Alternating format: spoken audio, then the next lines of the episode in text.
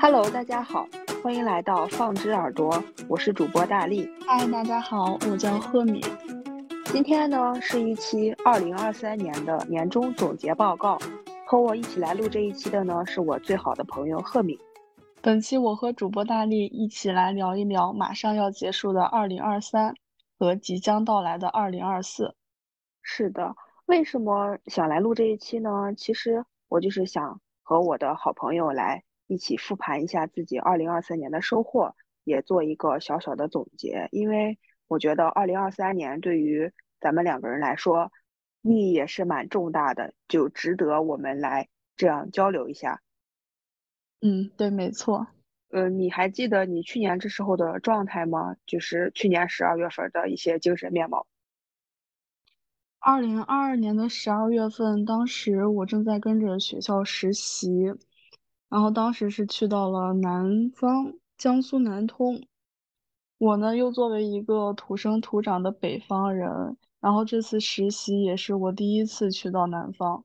对于我来说，这个实习单位还是蛮远的。我当时的想法就是利用啊，利用实习机会，好好去感受一下南方的风土人情。就算是以后上班了，成为了一名社畜，然后没有时间出去玩儿，也可以说是利用这次机会感受一下吧，不会有太多遗憾。然后十二月底的时候，印象中疫情特别严重，然后当时属于是疫情大爆发，很多人都阳了。然后我在的那个公司，当时是很多老员工都在居家办公。而我们作为学生实习生，很多东西都没有掌握，还没有那种独家办公的能力。当时我们很多实习生都是在学，都是在公司提供的宿舍里面玩儿。然后我呢，又属于是那种闲不住的人。南通那个地方，南方人一定很熟悉，就是它本地没有很多玩的。但是它那个地理位置离着杭州呀、苏州、上海这些地方都比较近，我当时就突发奇想，我说趁着人少的时候，不然去杭州溜达溜达。别人都躺在床上不能动的时候，我直接拎上包出发杭州。当时是正好赶上了圣诞节，我在杭州过的圣诞节，所以说当时那个旅程是特别的开心。我印象中，我有一天是走了三万多步。我从早上起床，然后天还没亮，我就化妆出发去西湖看日出，然后又去坐公交车到了灵隐寺，然后又去法喜寺祈福。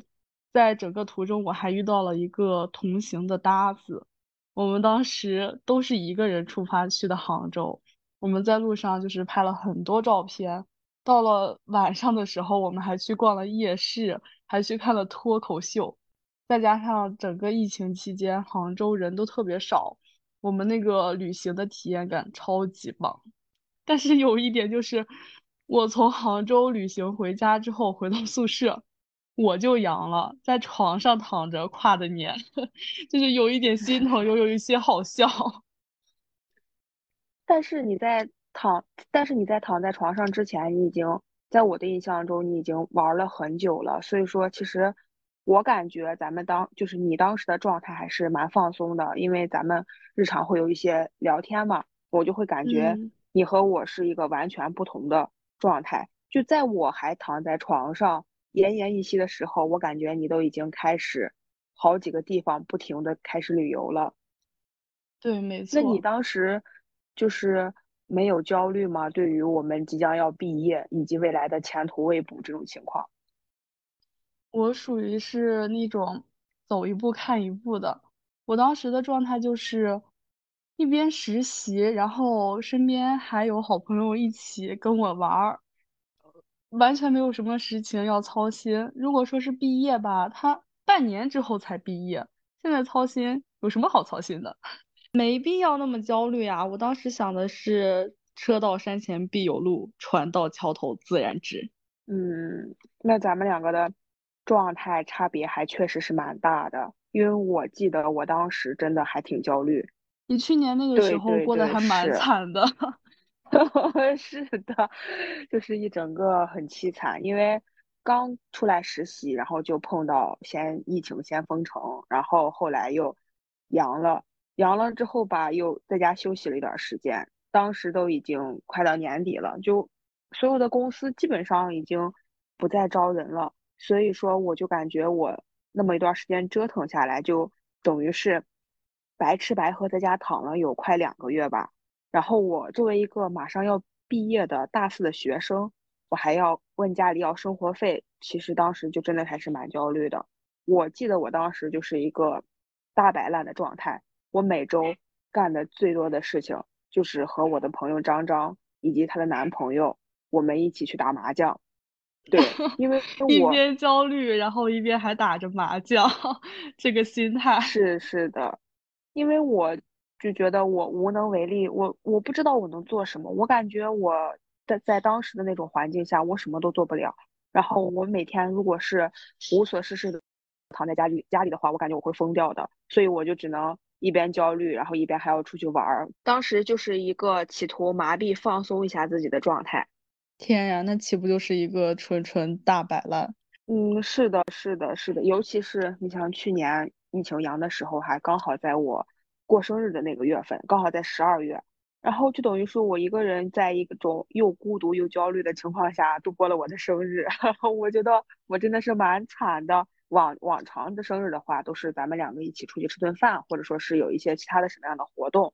但是上一次的话，因为情况特殊嘛，所以说只能是一个人在家里，并且当时身体也不舒服，然后就会人在生病的时候就会感觉到无比的脆弱。所以说我当时印象特别深刻，我给我自己写下了二零二三的生日愿望，就是我希望我二零二三年能够更加的勇敢一些，各个方面都勇敢一些。就是当时。勇敢这个词对我来说非常的重要，以至于我把我的生日愿望从去年的十二月份记到了现在。但也就是说，这个勇敢其实也对你二零二三年有着很大的影响。是的，是的，我感觉它可以算是我二零二三年的一个锚点吧，就是所有的事情都是以。勇敢的这个词往下引申的，有了这个词，才有了我后面接下来要跟大家分享的一切。对，当时那个生日过的你也算是有一些成长了。但是其实当时我感觉对我来说，生日的时候更多的其实是焦虑，不能算是成长吧，就对未来的一些焦虑吧。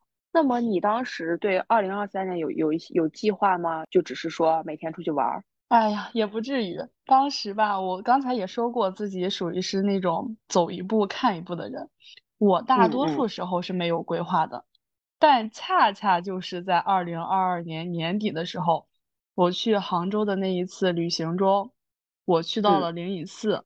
我的印象中也是，当时大力嘛，马上就要过生日了，等二零二三年还正好是他的本命年，我想的就是。我平常虽然不送他礼物，但是本命年的礼物还是要送一送的。我就去问了大力，我说：“我说我要去灵隐寺呢，还是去法喜寺呢？一个是求财求健康，一个是求姻缘。我说你想求什么？那我肯定是求财呀！我这种财神殿前长跪不起的人，怎么可能会去求姻缘呢？对。然后当时他说到他要去求财，我说。好的，那我去给你选灵隐寺。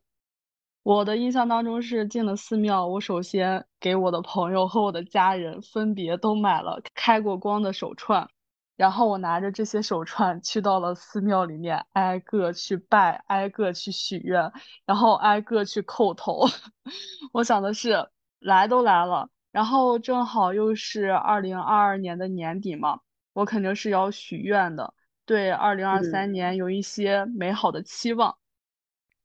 我当时印象中许的最重要的一个愿望就是保佑我，然后我的家人还有朋友身体健康。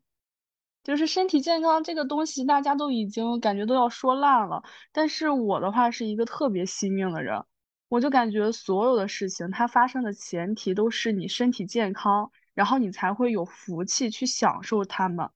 所以我当时第一个愿望就是保佑身体健康。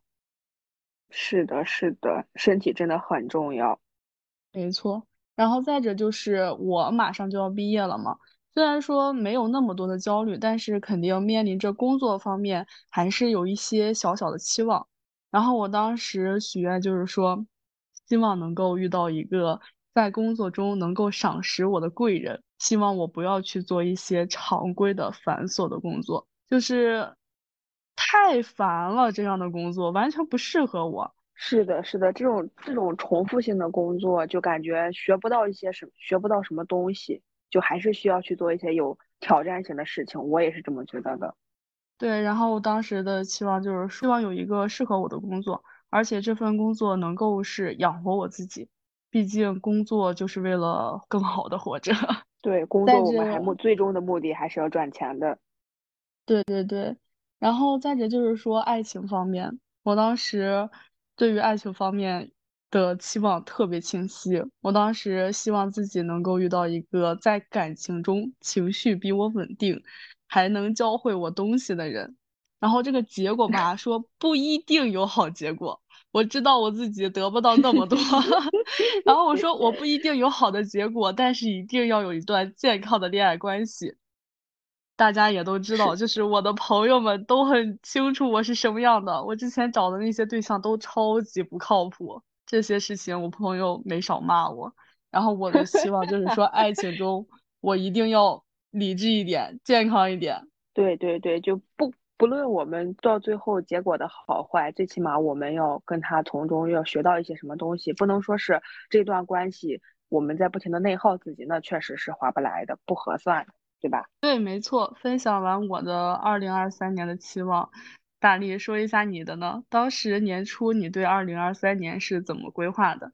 你看你的这个计划这么的周密，面面俱到，从健康到事业到爱情，这就显得我就非常的单薄。我当时没有任何的计划，就是我刚刚不是也讲了，我整个二十二月份的状态就是一整个浑浑噩噩、焦虑。和间歇性的快乐，就是我在打麻将的时候是短暂快乐的，但是一旦我从麻将的那个氛围中抽离出来，我就会感觉到焦虑，就是面对未来的一些不确定性的这种焦虑，当时真的是困扰了我非常非常的久，所以我当时新年唯一的愿望就是勇敢一些，因为我深刻的意识到我自己需要去改变，但是我不知道要从何做起。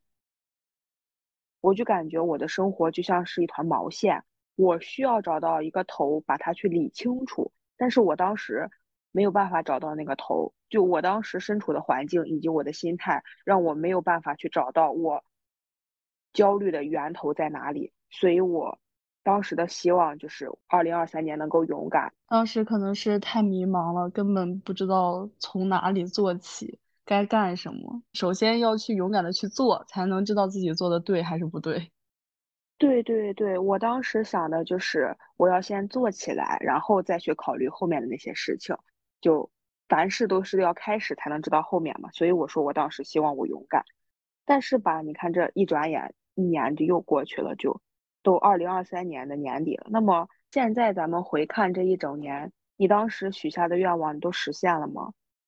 或者说，我们这一年你有一些什么样的收获或者一些改变呢？回顾我二零二二年年底的愿望和期望吧，就是在健康方面，因为我对健康的要求都已经低到那个地步了。我们这一年，我们这一年，我的家人和朋友都很健康，就是没有发生意外呀，没有发生危险，大家都没有说是经常跑医院，所以说我很满足。就是庆幸大家和我都是健康的，然后是的，再者就是说在工作方面，我工作方面真的是有一些意外的收获。嗯，我的朋友们也是都知道，就是先和大家讲一下，我毕业之后有很长的一段空隙。我毕业之后，我在家里躺着玩儿玩了整整一个月，在家里什么都不做，就是每天起床吃饭，躺下玩手机。啥也不干，就在家纯纯啃老。当和我一届的同学，他们都已经开始找工作了，或者说已经开始被不同的公司拒绝了很多次，但是我还是在家里完全不着急的一个状态。我当时的想法就是，家人不要着急催我出去找工作，等我想要去找工作的时候，我自然就会收拾着行李去出发，去完成我该干的事情。我当时在家休息一整个月，然后我当时就在想，我说这是我最后一个假期了，我一这也是我唯一一个能够决定自己休息多久的假期了。就而且天气那么热，出去找工作只会平添焦虑，还不如在家里节省开支，等的心情好了再出去工作。然后，但庆幸的是，我当时家里人还是同意的。我在家里休息了那么一段时间之后，调整好心态，我直接收拾行李，然后直奔北京。那其实现在来看，我觉得你当时的决定还是蛮明智的，因为七八月份那两个月你也知道嘛，我一直在找工作，而且我当时找的是蛮崩溃的，因为我，嗯。感觉我基本上每天都在面试，然后每一个公司我都不是很满意，因为现在的这个就业情况也比较的严峻，而我们呢又不是一些很好的大学毕业的，所以说我当时就感觉我找不到我找不到工作了，找工作怎么这么难呀？这个就是我当时的心里的想法。我感觉我就是一直在崩溃，而你在我的印象中，你就是在玩了好几个地方，非常的开心。啊，没有没有，就是因为大家都是处于焦虑的状态，然后我当时就是给自己心理一个建设嘛。我在家里那段时间是把自己的心态调整好了，知道自己出去之后要面临着什么，就是他，我清楚的知道找工作有多么难。但是如果说毕了业你就让我去找工作的话，我心理建设是没有建设好的，而且我会感觉很急，你急的话肯定就不容易去办成事情。然后我就是在家里调整好心态，准备好了，准备好接受社会的毒打了。然后我就直接当时是收拾好行李，直奔北京。进了北京之后，我是先找了一家青年旅社，他那个青年旅社的环境还不如咱们大学宿舍上下铺那种条件，还不如那个环境好。对我当时想的就是，我既然是出来找工作的。我就不，我就完全不用心疼自己，就是来受社会毒打的，没什么。然后我当时想的是，如果找到一个合适的工作，然后在公司附近找一个房子，嗯，这样会更好一点，就是节省开支嘛。嗯，然后也可能就是我自己有着良好的心态，然后再加上在家里休息了一段时间，心里没有那么焦虑。然后体力上也能扛得住，再加上各种好运的加持，就是我来到北京之后面试的第一家工作，遇到了第一个老板。上午我与那个人事部门 HR 面试，中午在园区里面吃了一顿麦当劳，下午我就在我就见到了大老板，就是时间很快，然后到了第二天我就去公司办了入职手续。相当的顺利，就是我相信没有几个应届毕业生有我这样的运气，或者说是有这样的效率吧，就能这么快的拥有一份工作。关键是在北京这样的大城市，然后我的老板还给我提供住宿，我现在是非常满意的。是的，是的，因为我就记得你当时去北京没有几天，可能也就一两天吧，就非常顺利的找到了特别满意的工作，然后也就一直干到了现在。就是我也是一个非常的羡慕，就是你当时跟我讲说啊，你的这个工作这么多么多么的好，然后你也已经入职了，我当时非常的震惊，因为我找工作已经崩溃了，已经快两个月了，就是其实是对心理上那种折磨吧，我觉得是的，是的，所以我就觉得就是你刚刚说的话又让我重新印证了我前一段时间学到的一句话，叫做。事急则缓，事缓则圆。我印象特别深，你刚刚说，你说你要把这个事情先想清楚，然后再去做这个事情，我觉得非常的有道理。我现在真的是一个特别善于反思并且学习别人优点的人。就是适度摆烂，它是其实会有好结果的。对，就是有的事情可能真的不能着急，真的需要慢慢的来，它才会有一个好的结果。对，然后就是还有。爱情方面，还有我许愿，当时还许了爱情，但是吧，我的二零二三年真的是没有任何波澜。我在整个二零二三年没有遇到任何一个男人，没有发生任何一段关系。我就是整个期间，我连暧昧都是没有的，就很神奇。但是，但是仔细一想，我都已经得到工作了，爱情算什么？爱情哪有事业香？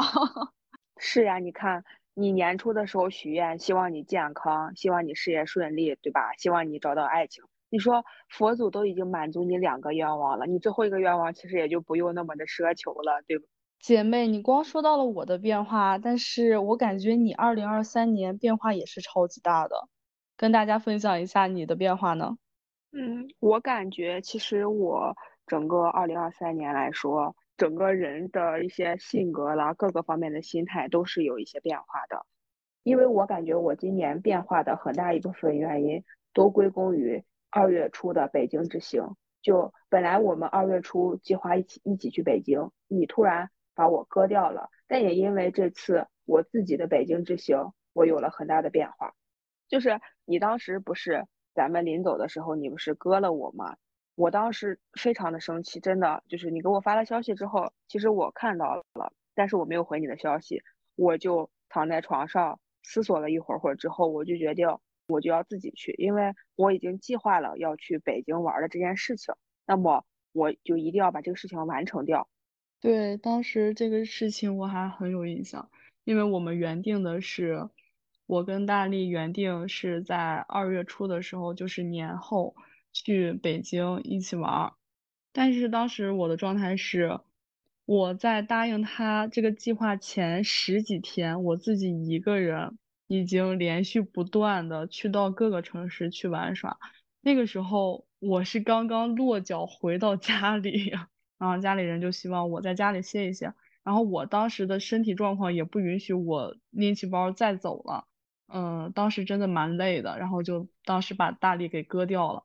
但是大力当时做出决定，就是他没有来骂我，没有来谴责我，而是说好的姐妹，那我自己去。我当时对他这个决定还是蛮意外的。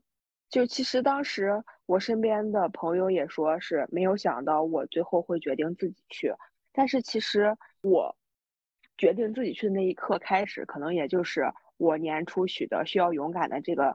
想法在我心里一步一步的去实现。北京之行对我这一整年的影响来说是非常大的，因为我去玩的时候就有一种不一样的感觉。就一个人的旅行，它就会给我带来一种不一样的体验。它会，就是它会让我在后面，包括六月份的毕业，然后搬家、找工作各种各样的事情中，它会给我带来特别大的力量。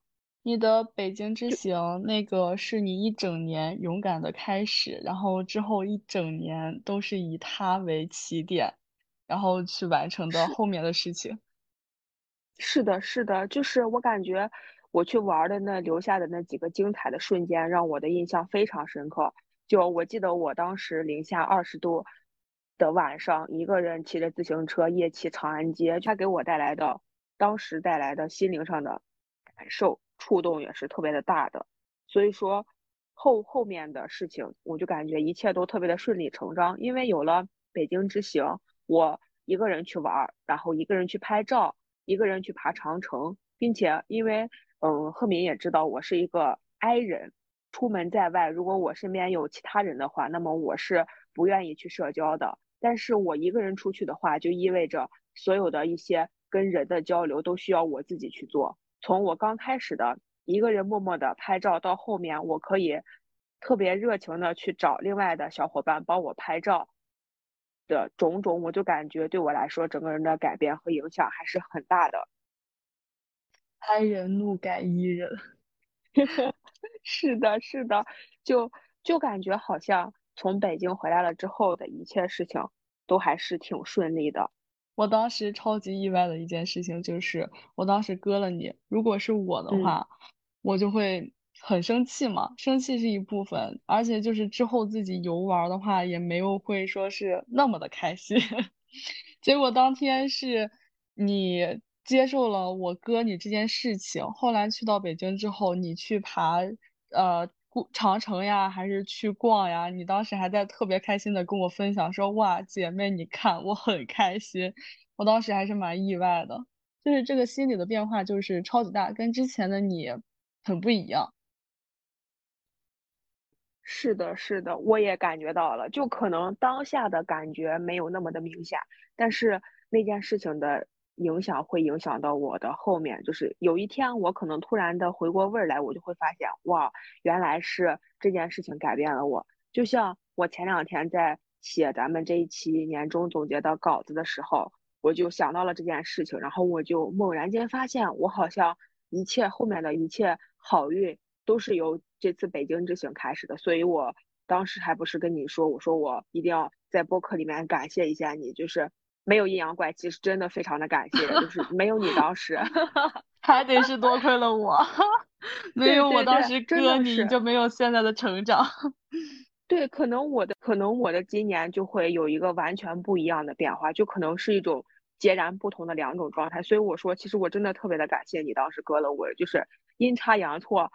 造就了我的现在这种你感觉到看到我很改变很大的一个状况，对，冥冥之中都是最好的安排。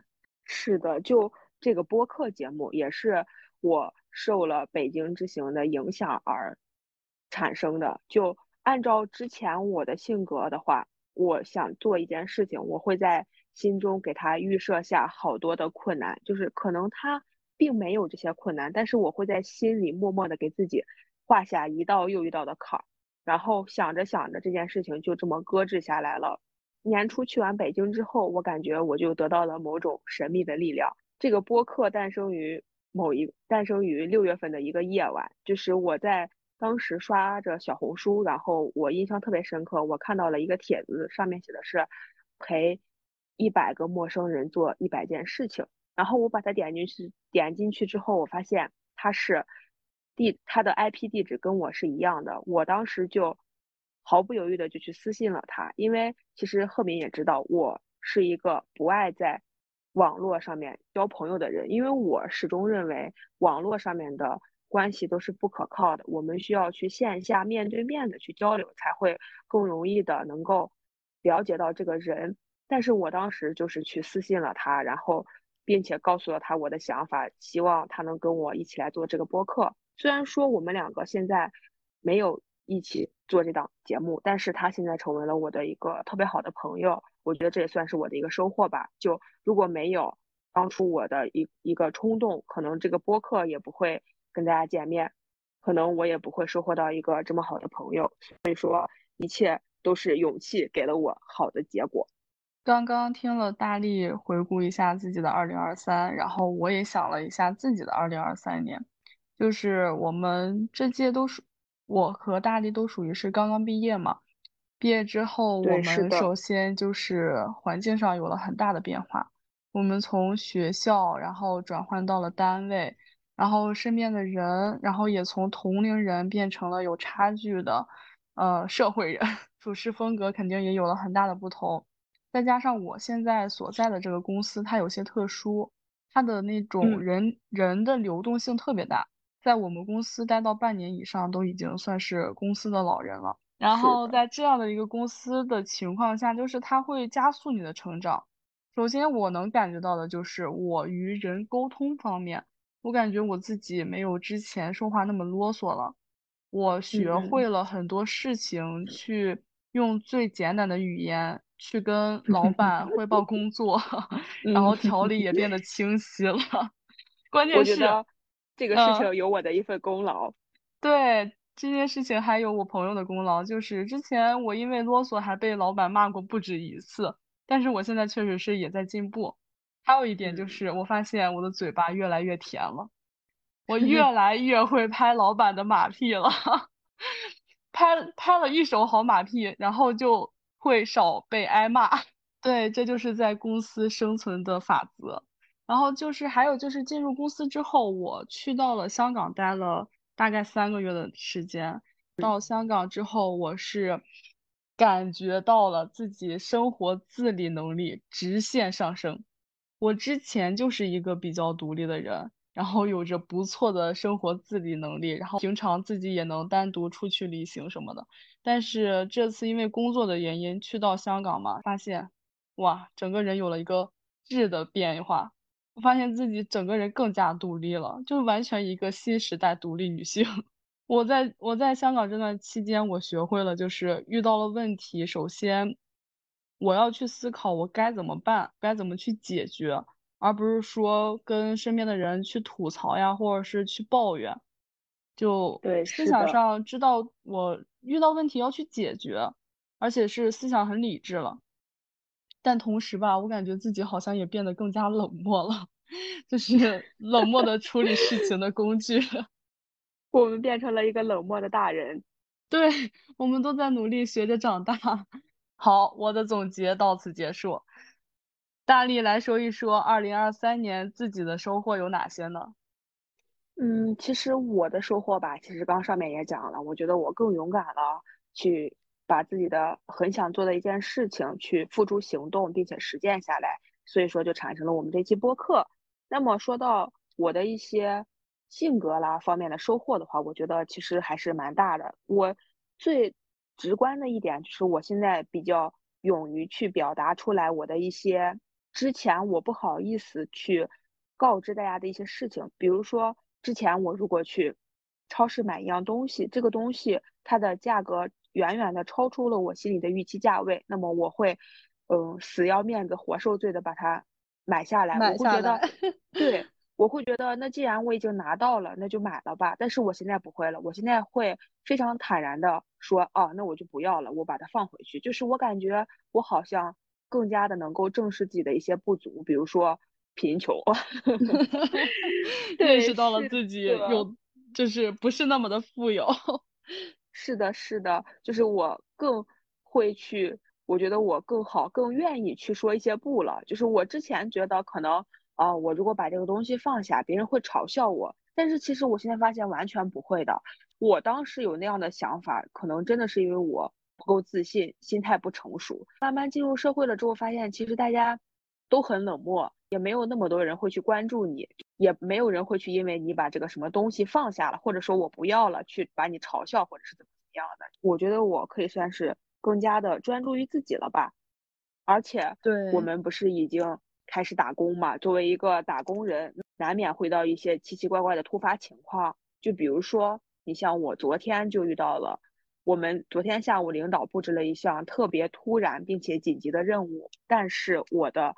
电脑当时坏掉了，就大家也知道，我们现在离了电脑是没有办法打工的。我当时特别的焦急，因为我没有电脑，然后我的领导还在不停的跟我打电话催我，为什么你的这个工作还没有出结果？我当时特别的崩溃，然后我就去找，我的第一反应是我要去找网吧，我就在地图上面搜到了离我家最近的一家网吧，然后我去了之后，我没有找到他。他因为那家网吧是在一个商场里面，它有五层楼，在那五层里面，从一楼找到五楼，我都没有找到那家网吧。我当时特别的想蹲在商场的门口崩溃大哭，但是我觉得我不能这样子，因为如果我今天晚上不把这个工作完成的话，我会影响到我们组其他的同事跟我一起加班，因为这个工作不只是我一个人的工作，就是我们是一整个团队。如果这个工作卡在了我这里的话，那么。其他的人都会因为我而影响到大家的周末，所以说我就觉得我作为一个成年人，我不能说这么的不负责任，我应该去把我分内的工作去完成。所以我当时真的是强忍着崩溃，又打开我的地图，当时还是很有工作责任感的。是的，是的，因为我我特别的讨厌那种遇到事情只会哭的人。所以说，我也不希望我自己变成一个那样的人。我当时就是心里是很着急的，但是我会强迫自己冷静下来，去找解决办法。在第二家网吧的时候，我终于找到了他，并且他开着门。但是我进去之后，我发现我没有带身份证。我真的，哎呀，我当时我说大哥，我没有拿身份证，但是我现在有一项特别着急的工作一定要做，你能不能用你的身份证给我开一台机器？你看我。我我肯定成年了，我这样子绝对是一个成年人。我当时都快哭出来了，真的是情绪就顶到了那里。当时就差拖着大哥的手说：“大哥，不行，我给你哭一个吧，求求你了，让我去上这个网吧。”是的，因为我当时是骑着自行车从第一家网吧到第二家网吧，就是中间可能有个大概一公里左右。我在晚上。冬天晚上的六七点，寒风中穿着拖鞋，一路飞奔过去，就是当时真的特别的冷，就是又冷又着急，然后发现没有带身份证，还好那个大哥，可能他看我真的很着急，所以他跟我说说你不要着急，你先扫码注册，然后给我开了机器，我就顺利的完成了我的工作。感在这里我还是要感谢一下网网管大哥，大哥人真的非常的好，还得感谢一下科技，科技改变生活。是的，是的，就太真的是，我觉得工作其实带给我的改变还是蛮大的。就经过这半年，我因为我的工作是需要应付一些突发的情况，他就会有一些不不确定的问题突然间找上我，而且这些问题还比较紧急。我们部门的业务属于一个人负责一个板块，就这件事情我如果搞不定，那么这件事情一定会去报给大老板，大老板就会骂我。这个事情就是我搞不定，这个事情没有人给我兜底。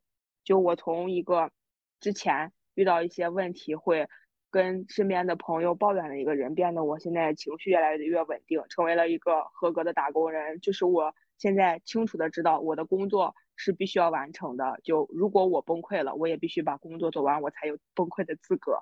哎呀，这么一说，感觉我好惨呀。哎，不是你成长了，我们变成了一个成熟的大人。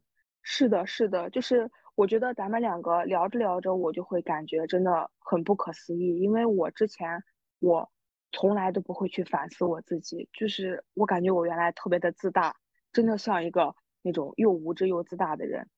但是我现在我会去思考我的一些工作处事的方式会不会合适，因为我可能会有一点点的心直口快，就是我有的话可能。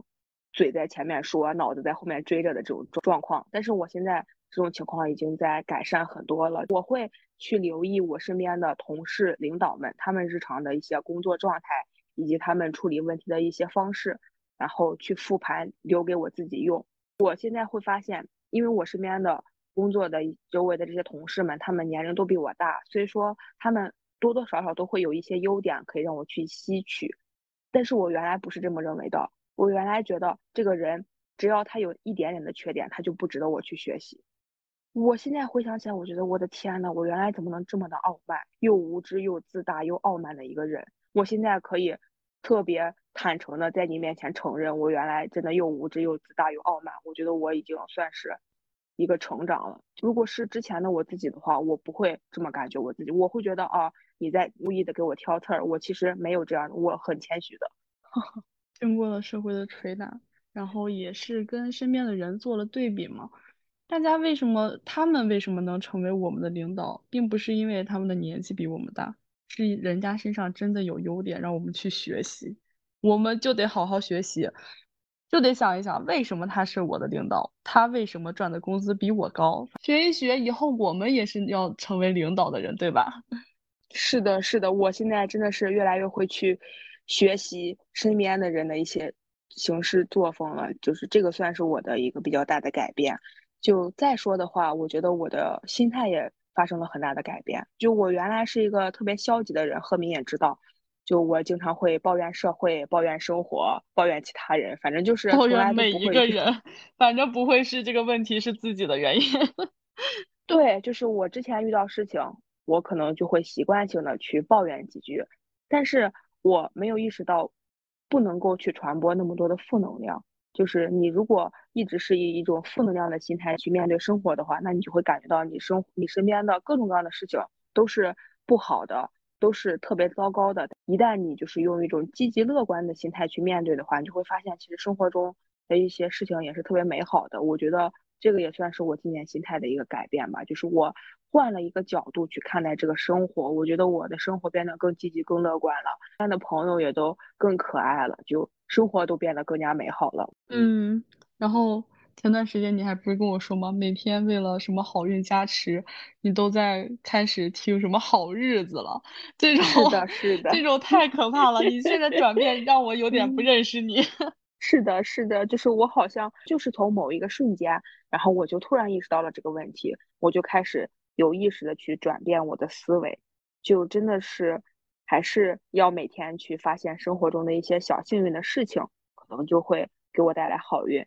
因为我感觉自从我的心态发生了转变之后，你让你问我我最近特别倒霉的事情有什么，我都感觉嗯，没有什么很倒霉的事情。就最近，如果非要我说最倒霉的事情的话，那可能就是吃螺蛳粉把我的鞋弄脏了。这是这就是我最近几个月以来遇到的最倒霉的一件事情。当你心态变好了，发现身边全是好事，我真的很开心，就会遇到各种各样的意外的小惊喜。总的来说的话呢，就是我对我今年二零二三年算是很满意的，有了一些很多的收获，然后也有了一些成长。那么对于即将到来的二零二四年，你有什么样的新年愿望吗？二零二四年的愿望，对，首先还是分几点吧。首先。还是我最重的、最在意的健康方面。我是希望在二四年的时候带父母去做一次比较全面的体检，因为我家里面条件属于是很一般的，他们还没有做过全面的体检。然后是父母现在年纪也慢慢的变老了，然后再加上他们一直从事的都是那种体力劳动。嗯，今年我在入职之前做了一次体检，我在我身上都查出来了一些小问题，然后当时我的第一反应就是我一定要带父母去检查一下，就是有没有问题的话，先去查一下，防患于未然嘛。嗯，是的，是的。然后再者就是我在上学期间英文超级差，但是参加工作之后就机缘巧合吧。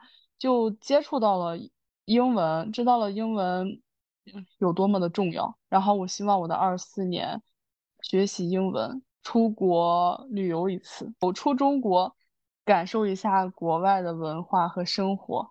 如果是有机会的话，以后希望在去到国外去工作。还有就是最近感觉自己太宅了，不愿意出门。就是稍微有点闲的时候，就想在家里躺着。新的一年都没有去认识到新的朋友，在二零二四年，我希望自己 走出这个家门，多去 认识一些比自己优秀的朋友，从他们的身上学习他们的优点，然后扩宽自己的朋友圈。只有扩宽了自己的朋友圈，才能认识到志同道合的朋友。小的时候感觉时间过得超级慢，然后大了之后才发现，新的一年什么都没做，好像马上又要过年了。那大力呢？大力二零二四年有什么新的愿望或者是期望呢？嗯，其实我跟你其实也大差不差。我首先就是希望我的二零二四年能够继续勇敢吧。因为我觉得二零二三年勇敢给我带来了非常多的好处，所以我希望我的二零二四年能够把勇敢这件事情继续的坚持下去，这是我的第一个愿望。然后第二个的话就是工作方面，我希望我的这份工作就是如果可以的话，我希望它能够更上一层楼，并且我的这个播客，我希望我能够坚持一直把它录下去。就还有就是。生活方面的话呢，我希望我能够，其实跟你差不多吧，就是走出去，去看看外面更大的一些世界，去爬山，因为我很喜欢爬山，所以说我希望我二零二四年能够更多的去爬一些祖国的大好河山，然后去看一些更美丽的风景，去学习一些自己之前想要学习，然后没有什么机会去学习到的东西吧。我觉得主要就是这些。那么，刚刚和大家聊完2024年的计划，想来聊聊生活，聊聊自己。毫无疑问，2023年是难忘的。毕业、找工作、搬家，一个人开始独居的生活，时间和世界就好像推着我们在往前奔跑，一刻也不停歇。生活呢，就像一个巨大的怪兽，张牙舞爪地向我们扑来。我们从最开始的犹犹豫豫、顺应向前，到后来慢慢的坚定自己的内心，知道自己想要什么。这一年，我们好像重新认识了自己，也学会了与自我和解。生活是纷乱、琐碎，甚至令人崩溃的，但是生活其实也可以是幸福、快乐、充满乐趣的。如何生活，在于心，在于你。最后，希望大家二零二四年。都能够一切顺利，去看更多的风景，去爱，去奋斗，去做你自己。很高兴和好朋友大力有一次这样奇妙的对话。二零二三年马上结束了，然后也希望大家在二零二三年有一个好的结尾。也祝大家在二零二四年成为自己想成为的自己。